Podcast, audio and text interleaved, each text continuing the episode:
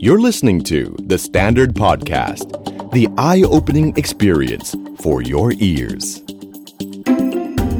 The Money Case by The Money Coach. Brought to you by SCB. Real money, real people, real problems. สวัสดีครับ สวัสดีคุณผู้ฟังทุกท่านนะครับ คุณผู้ฟังที่ติดตาม The Money Case by The Money Coach นะครับเราก็จะพบกันเป็นประจำทุกเช้าวันจันทร์เนาะนะครับก็จะมีเรื่องราวทางการเงินนะครับ คุยกันสบายๆ บางช่วงบางตอนเนี่ยก็จะมีการเชิญเกสนะครับซึ่งเป็นผู้เชี่ยวชาญ หรือเป็นคนที่คุณอยากจะพูดคุยด้วยในเรื่องการเงินนะครับ ในส่วนของตอนนี้นะครับเป็นตอนที่ผมอยากจะพูดถึงเรื่องเรื่องหนึ่งเป็นเรื่องทางการเงินที่คนส่วนใหญ่มักจะมองข้ามนะครับ เพราะว่า เวลาที่เราพูดถึงการเงิน เราก็จะนึกถึงความเติบโตทางการเงิน อัตราผลตอบแทนนะครับหรือการประสบความสำเร็จทางด้านการเงินต่างๆ เรื่องหนึ่งเนี่ยที่ผมไม่ว่าจะบรรยายสักกี่ครั้งนะครับ ก็เป็นช่วงที่คนจะไม่ค่อยตื่นเต้นมากสักเท่าไหร่ ก็คือเป็นเรื่องของการจัดการความเสี่ยงทางการเงินส่วนบุคคลนะครับ ซึ่งถ้าให้พูดกันตามตรงนะคนเราทุกคนเนี่ยมีโอกาสจะพบเจอกับเรื่องที่ไม่คาดฝัน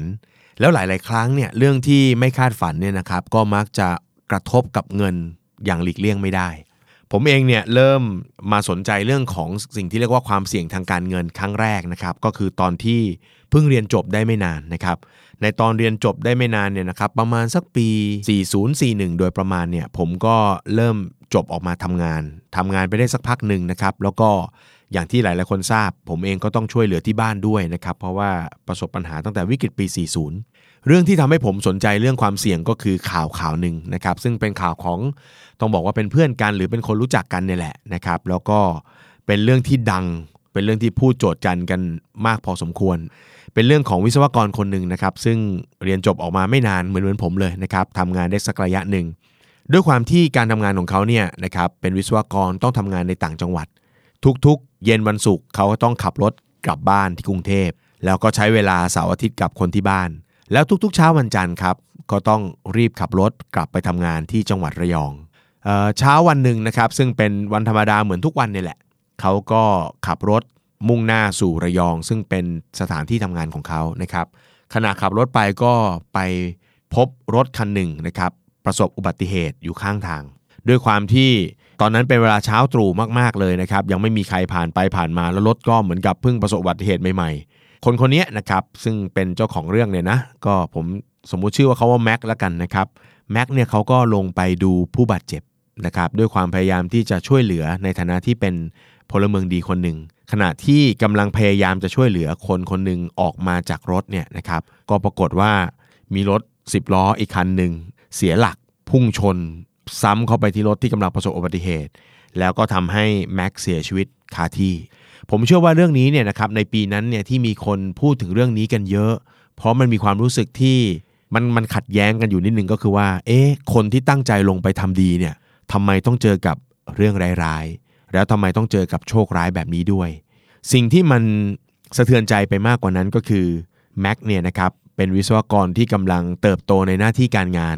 เข้ามาทำงานได้สักประมาณ 4-5 ปีก็กำลังเติบโตนะครับเป็นที่รักของเพื่อนๆที่ทำงาน ได้รับมอบหมายงานพิเศษนะครับมีแนวโน้มจะได้ไปทำงานที่ต่างประเทศด้วย แล้วเขาเองก็เป็นคนสำคัญของครอบครัวนะครับเป็นคนที่แบกภาระครอบครัว เป็นความหวังครอบครัวนะครับเป็นลูกเพียงคนเดียว เรียนจบมาพ่อแม่ก็หวังพึ่ง และทุกอย่างกำลังไปได้ดี แต่การจากไปตรงนั้นเนี่ยทำให้ภาวะ การเงินของครอบครัวประสบปัญหาไปในทันทีเหมือนกันนะครับ เหตุที่ผมหยิบเรื่องนี้มาเล่า เพราะว่ามันเป็นเรื่องที่เตือนใจผม และทำให้ผมสนใจเรื่องความเสี่ยงทางด้านการเงินตั้งแต่ตอนนั้นมา มันน่าจะเป็นเหตุจากการที่ผมกับแม็กเนี่ยมันมีจุดร่วมกันหลาย ๆ เรื่องนะครับหนึ่งก็คือเราเป็นวิศวกรที่จบมาทำงานสักระยะหนึ่งเหมือนเหมือนกัน เพิ่งเริ่มต้นทำงานเหมือนกัน รับภาระหารายได้เลี้ยงดูครอบครัวคล้าย ๆ กัน และที่สำคัญสำหรับผมในตอนนั้นเนี่ยก็คือ ครอบครัวผมเนี่ยนะครับขาดผมแล้วก็ขาดแม็กไม่ได้ เพราะว่าที่บ้านของผมเองก็เป็นหนี้จำนวนมาก และผมเองกำลังเป็นคนที่ช่วยที่บ้านอยู่ พอได้ทราบเรื่องนะครับผมเองก็ตั้งคำถามกับตัวเองว่า ไม่ต้องถึงกับผมจากไปหรอกนะ เอาแค่ผมคนผมสักคนหนึ่งเนี่ยเจ็บป่วย แล้วก็หรือไม่สบายก็ได้ฮะแล้วทำงานต่อไม่ได้เนี่ยที่บ้านจะประสบปัญหาอย่างไรบ้าง นี่คือเหตุที่มาของการที่เริ่มสนใจเรื่องนี้อย่างจริงจัง คนเรามีความไม่แน่นอนในชีวิตสูงนะครับ มีหลาย ๆ ครั้งเวลาผมเล่าหรือบรรยายเนี่ยผมจะบอกเสมอว่า การเงินในชีวิตคนเราเนี่ยมัน dynamic dynamic ก็คือมันมีความผันผวน มันมีการเปลี่ยนแปลงอยู่ตลอดเวลา dynamic แบบแรกเนี่ยก็คือ dynamic ตามช่วงอายุ เราเริ่มต้นทำงานก็การเงินแบบหนึ่งแต่งงานมีครอบครัวก็การเงินแบบหนึ่งใกล้เกษียณลูกๆ เรียนจบผ่อนบ้านหมดแล้วนะครับก้าวย่างสู่วัยเกษียณก็มีรูปแบบการเงินอีกแบบหนึ่ง แบบนี้เราเรียกว่าเป็นการดินามิกแบบตามอายุนะ อีกแบบหนึ่งก็คือดินามิกตามเหตุการณ์ต่างๆ ที่ผันเข้ามาในชีวิตนะอย่างเช่น เจ็บป่วย อุบัติเหตุ หรือบางทีอาจจะโชคร้ายถึงขั้นเสียชีวิต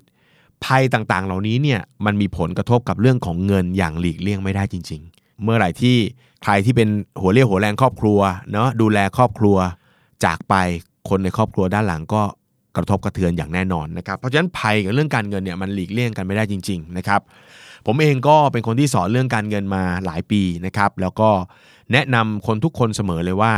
เวลามองเรื่องของการเงินเนี่ยอย่ามองแค่มุ่งมั่นลงทุนสร้างรายได้ให้ประสบความสำเร็จเพียงอย่างเดียว เราต้องหาวิธีปกป้องหรือป้องกันตัวเองจากความเสี่ยงทางด้านการเงินด้วยนะครับ เมื่อประมาณเดือนเศษที่ผ่านมานะครับ อันนี้เป็นเรื่องที่เพิ่งเกิดขึ้นกับลูกศิษย์ผมคนหนึ่งวันดีคืนดีลูกศิษย์คนนี้เนี่ยนะครับเขาก็หลังไม่มาส่งข้อความมาทางไลน์ แล้วก็บอกกับผมว่าโค้ชครับ ผมอยากจะปรึกษาเรื่องการเงินกับโค้ชผมอยากให้โค้ชวางแผนการเงินให้ ผมก็พิมพ์กลับไปว่า เอผมคุณก็มาเรียนกับผมเนอะแล้วผมก็เคยสอนวิธีการอะไรต่างๆ ไปแล้ว แล้วทำไมยังวางแผนไม่ได้อีกเหรอเป็นอะไรนะครับเขาก็บอกว่าที่โค้ชสอนผมวางแผนเรียบร้อยแล้วครับ แล้วก็ทุกอย่างเป็นไปตามแผนที่ผมคาดไว้เบื้องต้นทั้งหมดแล้ว แต่เมื่อไม่นานมานี้มีเรื่องที่เกิดการเปลี่ยนแปลงขึ้นในชีวิต และคิดว่าต้องต้องวางแผนการเงินใหม่ ผมก็เหมือนกับส่งสติกเกอร์ไปนะ เป็นลายยิ้มนะครับ สบายสบายนะครับ แล้วเขาก็พิมพ์ข้อความข้อความหนึ่งกลับมาที่ทำให้ผมต้องหยุดเลย แล้วก็สะดุดเลยก็คือเขาบอกว่าโค้ชครับ ช่วยผมหน่อยนะครับ ผมขอรบกวนโค้ชเป็นครั้งสุดท้าย ผมก็บอกเขาว่าเฮ้ยคนเราอยู่ดีๆมาคุยเรื่องครั้งสุดท้ายทำไมมันเป็นคำไม่ดีอะไรเงี้ยเนาะเออแล้วเขาก็เล่าที่มาที่ไปของเรื่องนะครับน้องคนนี้เนี่ยอายุใกล้ ๆจะ 40 แล้วนะครับ ก็ทำงานเริ่มเติบโตในหน้าที่การงานอย่างมาก คนเราพอใกล้ 40 เนี่ยเรียกว่าหน้าที่การงานมันก็กระเถิบขึ้นมาเป็นระดับหัวหน้าแล้วเนาะแล้วก็การเงินอะไรก็ดูสะดวกไปหมดนะครับรายได้สูงครับรายได้สูงเป็นหลักแสน แล้วก็เพิ่งตัดสินใจซื้อบ้านหลังหนึ่งในราคา 6 ล้าน 7 ล้านบาทโดยประมาณ แต่ก่อนก็อยู่หลังละประมาณ 3 ล้าน พอตำแหน่งเลื่อนเงินเดือนขึ้นความพร้อมในชีวิตเพิ่มขึ้นเขาก็ขยบ คุณภาพชีวิตของเขาขึ้นมา ซึ่งก็เป็นเรื่องปกติ แต่สิ่งที่มันเกิดขึ้นก็คือว่า ก่อนที่เขาจะไลน์มาคุยกับผมเนี่ยนะครับเขาไปตรวจสุขภาพมา แล้วก็พบว่าตัวเองเป็นมะเร็งอ่าเป็นมะเร็งที่ลำไส้ ไม่น่าเชื่อว่าเป็นมะเร็งระยะสุดท้ายด้วยเขาบอกกับผมว่า ผมก็มีความกังวลมาก เพราะว่าปัจจุบันแฟนก็ออกจากงานประจำมาดูแลลูกอย่างเดียว เขาก็เป็นหัวเรี่ยวหัวแรงหลักของครอบครัว แล้วสิ่งที่เขากังวลตอนนี้คือเพิ่งซื้อบ้านใหม่ หลังใหญ่โค้ชช่วยวางแผนให้ผมหน่อย ให้ผมมั่นใจว่าแม้วันที่ผมไม่อยู่บ้านหลังนี้ก็จะเป็นของครอบครัวผม แล้วก็ไม่สร้างภาระให้กับลูกแล้วก็ภรรยามากจนเกินไป ต้องบอกว่าตอนที่ได้รับการร้องขอเนาะให้ช่วยวางแผนเนี่ยผมคิดในในหัวเสมอว่าเขายังจะต้องอยู่ต่อ แล้วเขาจะต้องอยู่ต่อ เพราะว่าเขามีครอบครัว ผมก็บอกเขาว่าเข้มแข็งนะ ขอให้ต่อสู้กับโลกนะ แล้วคิดไว้เสมือนว่าเราจะมีชีวิตอยู่ต่อ อย่าเพิ่งมองโลกในแง่ร้าย อย่าเพิ่งคิดอะไรในแง่ร้ายจนเกินไปขอให้สู้นะครับหลังจากกระบวนการที่เราพูดคุยกันถามข้อมูลสอบถามอะไรต่างๆ เขาก็เข้าสู่กระบวนการรักษานะครับ แล้วก็สู้กับโรคร้ายนะครับ ที่มันน่าตกใจมากก็คือว่ากระบวนการรักษาเนี่ยสั้นมากครับ หลังจากที่สู้โดยการทำเคมีบำบัดไปแค่ 2 ครั้ง เขาก็จากไป เป็นเคสที่ผม ต้องบอกว่าตอนที่รู้นะครับก็คือรู้โดยการที่ภรรยาเขาใช้ไลน์ของสามีไลน์มาบอกผมว่าสามีเขาจากไปแล้ว ตอนที่ได้รับไลน์เนี่ยคืนนั้นเนี่ยนอนไม่หลับ นอนไม่หลับเพราะว่าความตั้งใจอันดับแรกผมของผมเลยเนี่ยคือผมยังเชื่อเสมอว่าเขาจะมีชีวิตอยู่รอดได้ แล้วไม่คิดว่าเขาจะจากไปด้วยเวลาที่สั้นขนาดนั้น แล้วมันก็เหมือนกับเป็นพันธสัญญากันนิดนึงว่าเอ้ยผมจะช่วยดูแลแผนการเงินให้ให้กับครอบครัวเขา นะครับให้เขารอดไปได้นะครับยังจำตัวเองได้ว่าวันที่ไปงานศพเนี่ยผมก็ยืนยันแล้วก็บอกกับกับแฟนเขาว่าจะจะช่วยดูแลเรื่องงบการเงินต่างๆ หรือแผนการเงินต่างๆ ให้ทุกอย่างผ่านไปได้ด้วยดี สิ่งที่ต้องถือว่าเป็นเรื่องโชคดีอยู่สักหน่อยนะครับก็คือว่าน้องคนนี้เนี่ยหรือลูกศิษย์ผมคนนี้เนี่ยระหว่างทางที่ทำงานมาตลอดเนี่ยเขาเก็บเงินอยู่พอสมควรนะครับแล้วก็มีเงินเก็บอยู่ประมาณร่วมๆ2ล้านบาท ซึ่งมันก็ทำให้พร้อมเนาะถ้าเกิดว่าจะต้องต่อสู้กับโรคร้ายเนาะบางทีอาจจะมีประกันช่วยดูแล แต่ว่าเราก็มีเงินของเรา support ได้ส่วนหนึ่ง แล้วถ้าจากไปก่อนวัยอันควรเนี่ยเงินตรงนี้ก็ยังเป็นเงินหมุนเวียนทำให้ครอบครัวตั้งหลักได้ เพราะว่าจากเรื่องที่เล่าเนี่ยสุภาพสตรีหรือคนที่เป็นแฟนเนี่ยเนาะก็คือไม่มีงาน เพราะฉะนั้นกว่าจะตั้งหลักกลับมาได้ต้องใช้เงินอยู่พอสมควร และที่สำคัญที่สุดเขาก็มีประกันชีวิตที่ช่วยดูแลเรื่องของสถานะการเงินในช่วงระยะเวลาปรับตัวได้พอสมควร เรื่องที่เล่าให้ฟังตรงนี้เนี่ยนะครับวันนี้ไม่ได้อยากเล่าเพื่อให้เรารู้สึกมีความกลัว หรือกังวลกับการใช้ชีวิตเนาะเพราะผมต้องบอกเลยว่า การจากไปก่อนวัยอันควรหรือการเสียชีวิตเนี่ยตั้งแต่เป็นโค้ชการเงินมาดูแลคนมาสอนคนวางแผนการเงิน แนะนำเรื่องวิธีการซื้อประกันจัดการความเสี่ยงเนี่ยไม่เยอะเคสนะฮะที่เราจากไปก่อนวัยอันควรกัน เพราะฉะนั้นมันมันมันเป็นเรื่องโชคร้ายที่อาจจะเกิดขึ้นกับใครบางคนได้ เท่านั้นเอง เพียงแต่ว่าเราต้องบริหารจัดการเรื่องตรงนี้ให้ดี ในเรื่องของความเสี่ยงเนี่ยนะครับอย่างที่บอกฮะพอพูดคุยปุ๊บไม่เกิดกับเราหรอก เนาะเราคนนั้นเขาโชคร้ายเราโชคดี แต่ต้องบอกว่ามันเป็นเรื่องที่เกิดขึ้นได้กับทุกๆ คน เพราะฉะนั้นสิ่งที่เราควรจะทำก็คือ แน่นอนเรื่องมันไม่เกิดนั้นดีอยู่แล้ว แต่ถ้ามันเกิดขึ้นเราก็น่าจะเตรียมพร้อมกับเรื่องตรงนี้ไว้สักหน่อยหนึ่งนะครับวันนี้ที่อยากจะเล่าให้ฟังก็คือเรื่องของความเสี่ยงทางด้านการเงิน คนหลาย ๆ คนนะครับเก็บหอมรอมริบลงทุน ชีวิตกำลังก้าวเดินไปข้างหน้า เกิดเรื่องที่เป็นความเสี่ยงปุ๊บ สะดุดหกล้มได้ทันทีนะครับ คนเราเนี่ยจะมีเรื่องของความเสี่ยงทางด้านการเงินเข้ามาเกี่ยวข้องได้ใน 4 กลุ่มสำคัญต่อไปนี้นะครับ เราลองดูแล้วลองไปนั่งนึกถึงความเสี่ยงของตัวเอง ต้องบอกเลยว่าความเสี่ยงเนี่ยมันเป็นเรื่องที่แต่ละคนมองไม่เหมือนกัน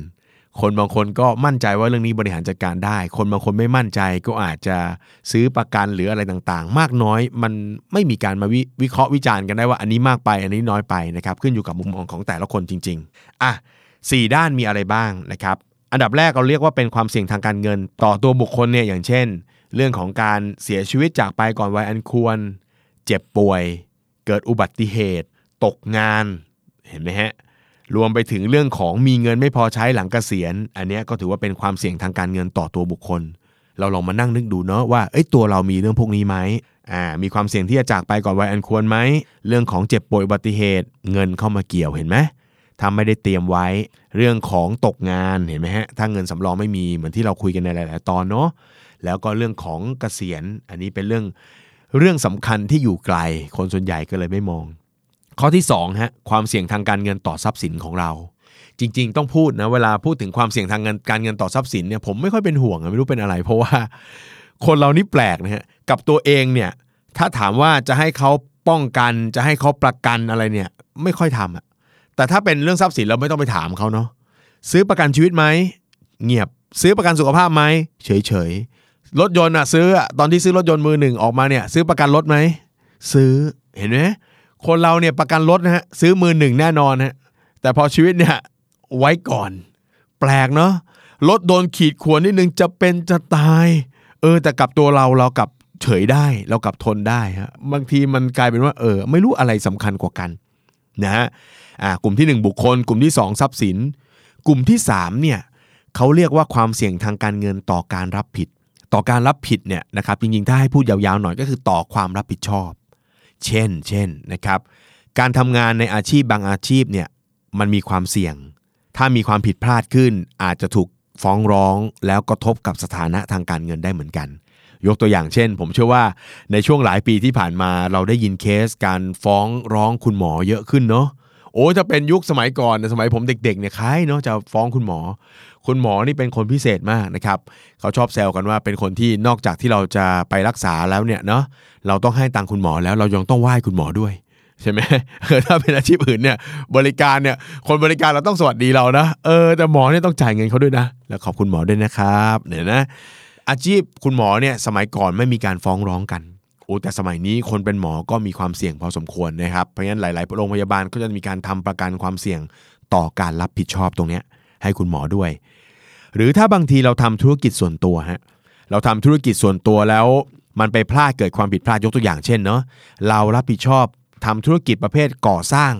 ตกแต่งภายในอะไรเงี้ย เราเข้าไปทำงานก่อสร้าง เข้าไปทำงานตกแต่ง แล้วไปทำให้พื้นที่เขาเสียหาย เนาะไปตอกตะปูหน่อยทำของเข้าชำรุดเนาะทำแชการโบราณเขาตกแตกอะไรเงี้ยเนี่ยก็มีความรับผิดเข้ามาเห็นไหมฮะเพราะฉะนั้นคนที่ทำกิจการเนาะทำอาชีพพิเศษต่างๆ พวกนี้ก็ต้องมีการทำประกันความเสี่ยงไว้เหมือนกันเนาะหลายคนทำในรูปของการจดบริษัทจำกัดไงนะครับความว่าความว่าบริษัทจำกัดตรงนี้ก็คือบริษัทจำกัดความรับผิดเห็นไหมเวลาเขาไปรับงานกันเขาถึงถามกันว่าทุนจดทะเบียนเท่าไหร่ นะครับนั่นก็คือขอบเขตหรือขอบข่ายการจำกัดความรับผิด อันที่4ฮะก็คือความเสี่ยงทางการเงินที่เกิดจากบุคคลในครอบครัว คือมันไม่ได้เกิดกับเรา เกิดกับเราเราต้องจ่ายแหละ แต่ทีนี้มันไม่ได้เกิดกับเราอย่างเดียวสิ เกิดกับแฟนเรา ลูกเรา คุณพ่อคุณแม่เรา แล้วหลาย ๆ ครั้งเนี่ยมันก็มีผลกระทบกับเราด้วยเหมือนกัน ถ้าเกิดว่าใครมีคุณพ่อคุณแม่เป็นข้าราชการอย่างเงี้ย คุณพ่อคุณแม่เกิดเจ็บป่วยก็ไม่เป็นอะไรเนาะ คุณพ่อคุณแม่ก็สามารถใช้สิทธิ์รักษาพยาบาลของข้าราชการได้ อ่าแต่ถ้าเกิดว่าใครมีคุณพ่อคุณแม่ซึ่งเป็นไงฮะอ่าเป็นคนธรรมดาทั่วไปอย่างเงี้ยเนาะอ่าแล้วอยากได้สิทธิ์การรักษาพยาบาลที่ดีขึ้นมากกว่า 30 บาทอะไรต่างๆ ก็อาจจะเป็นภาระของเราไปด้วยในตัวก็ได้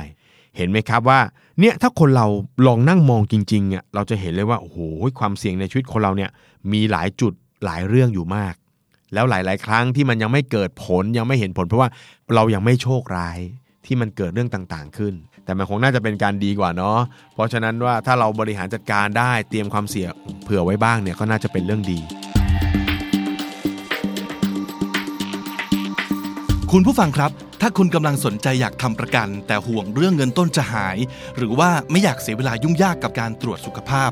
เราขอแนะนำประกันเพราะอุ่นใจได้เงินออม 15ทับ8จาก ACB ครับ 15ทับ8ก็คือจ่ายเบี้ยแค่ 8 ปีครับ แต่ว่าได้รับสิทธิ์คุ้มครองชีวิตสูงถึง 15 ปี อนุมัติแน่นอน ไม่ต้องตรวจสุขภาพ ไม่ต้องกลัวเงินต้นจะหาย พร้อมกับผลตอบแทนที่แน่นอนเช่นกันนะครับ แถมยังใช้ลดหย่อนภาษีได้อีกด้วย สอบถามรายละเอียดเพิ่มเติมได้ที่ธนาคารไทยพาณิชย์ทุกสาขาครับ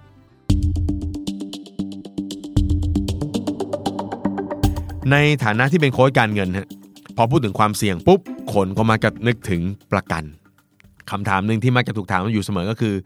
คนเราเนี่ยจำเป็นต้องซื้อประกันหรือเปล่า วันนี้ผมจะพูดคุยเรื่องนี้กันแบบตรงไปตรงมาเนาะเอาตามหลักพื้นฐานแล้วก็ตามหลักความจำเป็นก่อน แล้วค่อยต่อยอดขึ้นไป จริง ๆ ต้องพูดอย่างนี้ก่อนนะครับว่า ถ้าเรารู้ว่าตัวเองมีความเสี่ยงเรื่องอะไร หรือมีโอกาสที่จะเกิดผลกระทบทางการเงินจากเรื่องใดบ้างเนี่ย สิ่งที่เราสามารถนำมาใช้ในการบริหารจัดการได้เนี่ยนะครับไม่ได้มีแต่ประกันอย่างเดียว ต้องพูดกันแบบตรงๆอย่างนี้ก่อนนะครับ ยกตัวอย่างเช่นเนาะถ้าเรากลัวตาย กลัวเจ็บป่วยเนาะกลัวการเกิดอุบัติเหตุ จริง ๆ แล้วเนี่ยแนวทางในการจัดการความเสี่ยงเนี่ยนะครับมันมี 2 กลุ่มใหญ่ ๆ กลุ่มแรกเราเรียกว่าการป้องกันฮะการป้องกันเนี่ยมันเป็นวิธีที่ดีกว่า แต่ทำยากกว่า ยกตัวอย่างนะ เรากลัวที่จะไม่สบาย กลัวที่จะเจ็บป่วย วิธีการที่ดีกว่านะครับถ้าถามว่าดีกว่าซื้อประกันสุขภาพก็คือการดูแลสุขภาพเป็นพื้นฐานก่อน กินอาหารที่เนาะดีเนาะครับออกกำลังกายสม่ำเสมอ พักผ่อนให้เพียงพอ แล้วก็ควบคุมอารมณ์เนาะไม่ให้มีความเครียดเนาะไม่ให้มีความเครียดความทุกข์ใจมากจนเกินไป ผมเคยศึกษาข้อมูลตรงนี้มาพอสมควรนะครับ ใน 4 อย่างนี้เนะกินนอนออกกำลังกายควบคุมอารมณ์ ผมพบว่าสิ่งสำคัญที่สุดใน 4 อย่างนี้คือการนอนฮะไม่ใช่ออกกำลังกายนะ คือการนอนฮะการนอนจะเป็นตัวที่มีการรีเลทกับทั้งอีก 3 ตัวอย่างหลีกเลี่ยงไม่ได้ นึกภาพ คุณนอนน้อย นอนผิดเวลา การกินคุณจะผิดปกติครับ 2. คุณนอนน้อย คุณนอนผิดเวลา คุณจะไม่อยากออกกำลังกายครับ 3. คุณนอนน้อยถูกไหมคุณนอนผิดเวลา อารมณ์คุณจะ หงุดหงิดฉุนเฉียวง่าย นี่เป็นเรื่องปกติจริง ๆ เป็น key factor คือการนอนจริงๆนะครับเพราะฉะนั้นการนอนได้สัก 7 ชั่วโมงเนี่ยเป็นเรื่องที่ดีมาก พูดไปอย่างนั้นแหละนะครับมันนี่โค้ดเองก็นอนไม่ถึงหรอกนะครับ โอ้ยห้าก็หรูแล้วนะบอกไหมคือเรารู้สึกว่ากลางคืนมันมีอะไรต้องทำเยอะเนาะเราก็ทำไปเรื่อยอ้าวตายล้วหมดเวลาล้วเลยเหลือนอนอยู่ 5 ชั่วโมงนะครับเพราะเขาเขาบอกว่านอนได้สัก 7 ชั่วโมงเนี่ยนะครับสุขภาพก็จะดีโดยโดยปริยาย กลับมาที่จุดที่ผมบอกเห็นไหมเป็นเรื่องที่ดีครับแต่มันยากกว่า เพราะฉะนั้นการป้องกันมีอยู่ 2 ช่องทางครับ 1 คือหลีกเลี่ยงความเสี่ยงนั้น แล้ว 2 ก็คือลดและควบคุม กลัวสุขภาพเสียหาย กลัวเกิดอุบัติเหตุในชีวิต หลีกเลี่ยงเนาะการทานของไม่ดีใช่ไหมฮะพักผ่อนให้เพียงพอ ออกกำลังกายสม่ำเสมอควบคุมอารมณ์ยากไหมอ่าถ้ายากครับมาอีกทางหนึ่งเขาเรียกว่าวิธีการจัดการ ป้องกันกับจัดการไม่เหมือนกัน ป้องกันคือดูแลไม่ให้ปัญหานั้นเกิด หรือความเสี่ยงนั้นเกิด แต่จัดการคือ เอาเถอะ ถ้าฉันไม่ได้ดูแลอะไรตัวเองมาเลย แล้วมันเกิดขึ้นฉันต้องทำอย่างไร หรือฉันก็ดูดีแล้วนะ เต็มที่แล้วแต่ถ้ามันเกิดต้องทำอย่างไร ตรงนี้ก็มี 2 วิธีการย่อย ก็คือการโอนความเสี่ยง การจัดการความเสี่ยงนะครับ วิธีแรกก็คือการโอนความเสี่ยง พูดโอนความเสี่ยง ผมว่าหลายหลายคนจะงงๆว่าคืออะไร การโอนความเสี่ยงทางด้านการเงิน ก็คือการผลักภาระทางการเงิน ที่เกิดจากปัญหาของเราเนี้ยภัยที่เกิดกับเราเนี่ยไปให้กับบุคคลที่3 พูดให้ง่ายประกันนั่นแหละ แทนที่เราเจ็บป่วยแล้วปุ๊บ เราจะต้องเป็นคนจ่ายค่ารักษาพยาบาลเอง เราก็โยนภาระไปให้กับบุคคลที่ 3 ก็คือบริษัทประกัน ถ้าเราเสียชีวิตจากไปก่อนวัยอันควร แล้วกระทบกับคนข้างหลัง เราก็ให้บริษัทประกันเป็นคนจ่ายเงินชดเชยมา เพื่อให้คนที่อยู่ข้างหลังนั้นดูแลตัวเองได้ เห็นไหมฮะ อันนี้ก็คือวิธีการหนึ่งก็คือการซื้อประกัน เพราะฉะนั้นคนเราจะรู้สึกว่า เอานะ ฉันดูแลตัวเองน้อย แต่ไม่เป็นไร ฉันซื้อประกันไว้ก่อน ต้องบอกเลยว่าคนส่วนใหญ่คิดแบบนี้ เพราะฉะนั้นความพยายามในการป้องกันคนเรามีครับ แต่มันน้อย เมื่อเทียบกับเอาละป้องกันยังไงก็อาจจะมีความผิดพลาดเกิดขึ้นได้ เพราะฉะนั้นจันจัดการความเสี่ยงไว้หน่อย วิธีการจัดการความเสี่ยงวิธีหนึ่งก็คือ การรับความเสี่ยงไว้เอง พอพูดว่ารับความเสี่ยงไว้เองนี่ไม่ใช่แบบนะส่งมาให้ฉันฉันรับไว้เองอะไรอย่างนี้นะหมายความว่า การรับความเสี่ยงเองหมายความว่าประเมินแล้วว่าถ้าเกิดเรื่องนั้นเนี่ยมันก็ไม่กระทบกับเงินมาก เราพอจะมีเงินบริหารจัดการได้ เช่นเราจะเจอบางคนครับที่เขาไม่ทำประกันแบบสุขภาพแบบผู้ป่วยนอก การประกันสุขภาพแบบผู้ป่วยนอกเนี่ยนะครับหรือ OPD เนี่ยก็คือเป็นหวัดไม่สบายปวดหัวไปหาหมอ คนบางคนก็ซื้อประกันตรงนี้ไว้ ว่าถ้าเกิดเจ็บป่วยเล็กๆ น้อยๆก็จะได้มีคนออกให้ แต่บางคนบอกโอ้ปีหนึ่งเราก็ไม่เคยเข้าโรงพยาบาลเท่าไหร่เนอะแข็งแรงปลอดภัยดีอย่างเงี้ยนะ แล้วถ้ามันป่วยเป็นไข้ต้องจ่ายสักพันหนึ่งสองพันต่อครั้ง จ่ายเองดีกว่าอะอันเนี้ยเขาเรียกว่ารับความเสี่ยงไว้เอง คือประเมินแล้วว่ามันมีมันมีต้นทุนมากเกินไปที่เราจะไปจ่ายกับประกันเนาะอันนี้ก็แล้วแต่แต่ละคนเวทอะมันไม่เหมือนกันนะครับวิธีคิดตรงเนี้ยมันขึ้นอยู่กับแต่ละคนเลย เพราะฉะนั้นอ่ามันอยู่ที่ว่าเราต้องมองว่าแบบไหนอย่างไรที่มันเหมาะกับตัวเรา แต่ถ้าถามผมนะ วิธีที่ดีที่สุดก็คือ บริหารจัดการแบบป้องกัน แล้วก็เผื่อไว้หน่อยว่า แม้ป้องกันแล้วยัง เจอโชคร้ายอยู่ก็มีเงินจัดการ กลับมาที่คำถามโค้ดครับ ตอบวกวนมากฟันธงนะครับคนฟังนะเดอะมันนี่เคสก็ชอบฟันธงอยู่แล้ว ต้องซื้อไหมโดยเฉพาะประกันชีวิต ถ้าให้ผมแนะนำนะครับ คนที่มีความจำเป็นต้องซื้อประกันชีวิตเป็นพื้นฐานก่อน คือคนที่แบกรับภาระของครอบครัวไว้ คนที่ถ้าจากไปปุ๊บ การเงินของครอบครัวจะสั่นสะเทือน คนแบบนี้ผมแนะนำมากๆเลยนะครับ ว่าควรจะมีประกันชีวิต แล้วควรจะมีในระดับที่ พอเหมาะว่าถ้าเราจากไปวันนี้เนี่ย คนข้างหลังจะตั้งหลักตั้งตัวได้ ไม่ต้องถึงกับว่า โอ้โห ซื้อประกันแล้วแบบเอาละฉันจากไปเธออยู่ได้ตลอดชาติ อันนี้คงไม่ถึงขนาดนั้นนะเพราะว่าการซื้อประกันมันมีต้นทุน เราก็ต้องแบบเรียกว่า balance ให้มันเหมาะกับกับทุนของเราด้วย อย่างเช่นเราบอกว่าเอ๊ะถ้าเราจากไปเนี่ย แล้วเราทิ้งไว้ให้คนข้างหลังสักหนึ่งล้านเนี่ยเขาพอจะตั้งหลักได้ประมาณ 3 ปีเนาะ การที่หัวเลี้ยวหัวแรง คนที่มีรายได้หลักเนี่ยหายไปจากชีวิตเรา แต่เรามีเงินกินอยู่อีกสัก 3 ปีเนี่ยมันก็พอจะมีเวลาให้เขาตั้งหลักตั้งตัวแบบนี้เป็นต้น เพราะฉะนั้นกลุ่มที่ผมบอกเลยว่าโอ้โหสำคัญมาก ก็คือกลุ่มที่ถ้าจากไปปุ๊บคนข้างหลังสั่นสั่นสะเทือนเลยยกตัวอย่างเช่น ถ้าเกิดว่าคุณผู้ชายสักคนหนึ่งเป็นคุณพ่อลูกสองภรรยาอยู่บ้านไม่ต้องทำงาน ดูแลลูกอย่างเดียวอะแบบเนี้ยคุณผู้ชายมีความจำเป็นมากที่ต้องซื้อประกันชีวิต แล้วต้องซื้อให้พอด้วยนะฮะในขณะที่คุณภรรยาจะซื้อก็ได้ ไม่ซื้อก็ได้ แล้วแต่เห็นไหมครับอ่าอันนี้ก็ประกอบกันไปเนาะแต่ในขณะที่ถ้าเป็นเด็กจบใหม่สักคนหนึ่งทำงานก็ดูแลแค่ตัวเองคนเดียว พ่อแม่ก็มีธุรกิจมีกิจการ หรือเป็นข้าราชการเป็นพนักงานประจำซึ่งท่านก็ดูแลตัวเองได้ เดือนเดือนหนึ่งเด็กคนนี้ก็อาจจะให้เงินคุณพ่อคุณแม่บ้าง2,000 3,000นะครับแต่ให้เพราะความกระตัญญู2,000 3,000 นั้นคุณพ่อคุณแม่ก็ไม่ได้ถึงกับจำเป็นมากว่าถ้าไม่ได้เงินก้อนนี้แล้วท่านอยู่ไม่ได้อย่างเงี้ยเนาะะคนคนนี้ก็อาจจะพิจารณาว่าเอออาจจะยังไม่ทำประกัน ก็อาจจะเป็นสิทธิ์ได้เหมือนกันนะครับเพราะฉะนั้นอันนี้ผมพูดบนพื้นฐานของความจำเป็นเป็นที่ตั้งนะ เพราะฉะนั้นต้องประเมินกันเองจำไว้เลยว่าทุกๆการประกันความเสี่ยงมันมีต้นทุน ถ้า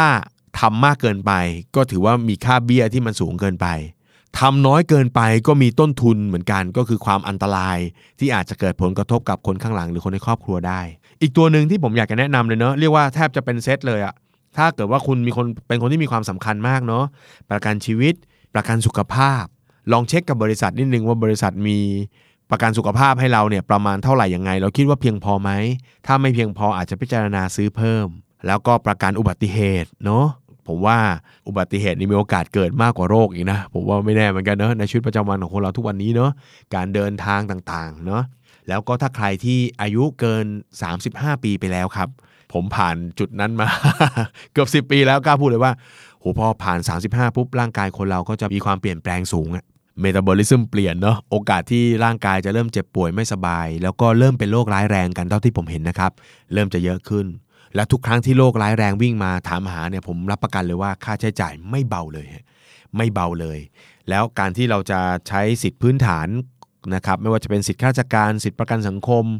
สิทธิของการเป็นคนไทยแล้วได้บัตร 30 บาท รักษาทุกโรคนะหรือประกันสุขภาพทั่วหน้าเนี่ยก็ให้ผลที่ดีในประมาณหนึ่งนะครับแต่ถ้าเราพอจะมีกำลังและเราไหวเนาะเราอาจจะเลือก ที่จะบริหารจัดการตรงนี้ให้ชีวิตได้รับการดูแลรักษาที่มีความสะดวกสบายมากขึ้น ตามกำลังตามอัตภาพ ประกันโรคร้ายแรงก็เป็นอีกตัวหนึ่งนะครับที่ที่จะช่วยได้แล้วก็น่าสนใจนะครับ ทีนี้ในช่วงสุดท้ายปลายปีแบบนี้เนี่ยนะครับหลายคนก็สนใจการซื้อประกันนะครับโดยเฉพาะประกันชีวิตเนี่ยก็มักจะซื้อกันเพื่อลดหย่อนภาษี สิ่งที่อยากจะเน้นก่อนก็คือ ถ้าจะซื้อประกันเพื่อลดหย่อนภาษีเนี่ยต้องไม่ลืมนะครับว่าประกันที่จะลดหย่อนภาษีได้เนี่ยต้องเป็นประกันที่ อายุกรมธรรม์เนี่ยตั้งแต่ 10 ปีขึ้นไปนะครับเพราะฉะนั้นต้องเช็คก่อนเนาะอายุกรมธรรม์ตั้งแต่ 10 ปีขึ้นไป การชำระเบี้ยเนี่ยจะถึง 10 ปีหรือเปล่าไม่เป็นอะไรเนาะมันมีแบบนี้ฮะบางทีชำระเบี้ย 5 ปี คุ้มครอง 10 ปีชำระเบี้ย 7 ปี คุ้มครอง 10 ปี แบบนี้ได้ ดูที่ความคุ้มครองเป็นสำคัญ ว่ามันคุ้มครองสั้นยาวมากน้อยแค่ไหน ถ้าเกิน 10 ปี เราก็จะได้สิทธิประโยชน์ทางภาษีไปด้วยนะครับแต่ในมุมหนึ่งที่ผมอยากจะฝากก่อนก็คือ ก่อนจะซื้อประกันเพื่อใช้สิทธิ์ลดหย่อน ผมอยากจะให้เราใช้สิทธิ์ประกันเนี่ยนะครับซื้อประกันเพื่อจัดการความเสี่ยงตัวเองก่อน แล้วให้เบี้ยประกันที่เราจ่ายเนี่ยเป็นผลพลอยได้ นี่คือพื้นฐานอันดับหนึ่งพูดง่ายๆฮะก็คือดูตามความจำเป็นเป็นที่ตั้ง แล้วก็ซื้อประกันในแบบลักษณะที่เพียงพอพอเหมาะพอสมนะครับอันนี้คือพื้นฐาน ส่วนว่าถ้าซื้อพื้นฐานเรียบร้อยแล้ว แล้วเราอยากจะได้สิทธิ์ในการลดหย่อนเพิ่ม อันนี้ก็ แล้วแต่บุคคลเลย ความพร้อมของแต่ละบุคคลไม่เท่ากันนะครับบางคนมีแบบนี้นะครับก็คือซื้อประกันชีวิตแบบตลอดชีพไว้เพราะเบี้ยไม่แพงมาก ซื้อเพื่อคุ้มครองตัวเองทำทุนประกันล้าน 2 ล้าน แล้วแต่แต่ละคนประเมินนะครับว่าแค่ไหนจำเป็น จากนั้นเราก็ซื้อเพื่อลดหย่อนภาษีอีกส่วนหนึ่ง นะครับก็อาจจะเป็นประกันสะสมทรัพย์ ประกันออมทรัพย์ แล้วแต่แต่ละที่เรียกนะครับซึ่งก็ต้องเหมือนกันนะ ถ้าจะซื้อประกันสะสมทรัพย์ก็ต้องมีเงื่อนไขแบบเดียวกันนะครับก็คือมีความคุ้มครอง 10 ปีเป็นอย่างน้อยอ่าแบบนี้เราก็จะได้ทั้งความคุ้มครองความเสี่ยง แล้วก็ได้สิทธิประโยชน์ทางภาษี ตามการวางแผนได้อย่างเหมาะสมด้วยนะครับอีกตัวหนึ่งที่อยากจะฝากเนาะปีนี้เป็นปีแรกเลยก็คือเรื่องของประกันสุขภาพในสุดก็มาแล้วนะครับเพราะฉะนั้นเราก็ จัดสรรดีๆครับ เพราะว่าสิทธิ์มันรวมกันอยู่ในก้อนเดียว ประกันสุขภาพเนี่ยนะครับเบี้ยนะครับไม่เกิน 15,000 บาท ลดหย่อนภาษีได้ แต่เมื่อรวมกับประกันชีวิตแล้วก็ต้องไม่เกิน 1 0 0 0 0แบาท เพราะฉะนั้นเราซื้อตามความจำเป็น สมมุติซื้อความจำเป็น 50,000 ซื้อประกันสุขภาพไปแล้วอีก 1 5ื่นเพราะฉะนั้นเราก็มีวงที่จะซื้อประกันแบบสะสมทรัพย์ ถ้าเราอยากจะลดหย่อนเพิ่มเนาะอีกประมาณ 35,000จัดให้เหมาะสมนะครับแล้วก็เพียงพอ แล้วก็ คู่ควรกับคุณค่าเราด้วยนะว่าเอ้ยเราจากไปมันกระทบแค่ไหนก็เตรียมให้เหมาะให้สมให้พอ แล้วก็อย่าให้เกินกำลังที่เราจะต้องมีภาระส่งเป็นประจำทุกๆ ปี เพราะต้องไม่ลืมนะครับว่า เมื่อเราสะสมผ่านประกันเนี่ยมันก็เป็นหน้าที่ที่เราจะต้องมีการสะสมหรือส่งเบี้ยเข้าไปเป็นประจำทุกๆ ปีด้วย นี่ก็คือเรื่องของความเสี่ยงนะครับที่อยากจะฝากแล้วก็มาเล่าให้ฟังในวันนี้กันนะครับ คนเราเนี่ยมุ่งมั่นสู่ความก้าวหน้า มุ่งมั่นสู่ความสำเร็จ มุ่งมั่นสู่ความมั่งคั่งได้ครับ ไม่มีอะไรผิดเลย แต่ก็ต้องระมัดระวังตัวตลอดเวลาด้วย การเดินทางไปข้างหน้ามีเรื่องของความเสี่ยงที่จะคอยเบรกคอยทำให้การสร้างความมั่งคั่งของเราสะดุดลงได้ตลอดเวลา เพราะฉะนั้นมันน่าจะเป็นการดีกว่า ถ้าเราเตรียมความพร้อมสำหรับตรงนี้ไว้ด้วย เรื่องร้ายเราห้ามไม่ได้ครับ แต่วันที่เรื่องร้ายเข้ามา ขอให้เราพร้อมรับมือมัน กฎทองแห่งความมั่งคั่งข้อหนึ่งที่ผมจะพูดอยู่เสมอก็คือ ให้เตรียมความพร้อมรับมือกับเรื่องร้ายๆครับ แล้วชีวิตเราจะพบแต่เรื่องดีๆ มีแต่เรื่องที่เราบริหารจัดการได้ และบริหารจัดการความมั่งคั่ง ได้อย่างมีความสุขในทุกมิตินะครับสำหรับ The Money Case by The Money Coach ในตอนนี้นะครับก็ฝากเรื่องสำคัญของชีวิตก็คือเรื่องความเสี่ยงไว้กับทุกคนสำหรับตอนหน้าจะเป็นเรื่องอะไรนั้น ติดตามในตอนต่อไปนะครับสำหรับวันนี้ขอบคุณสำหรับการติดตามครับ สวัสดีครับ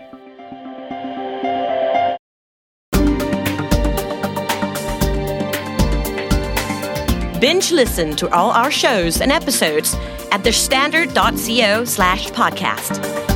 The Standard Podcast. Eye opening for your ears.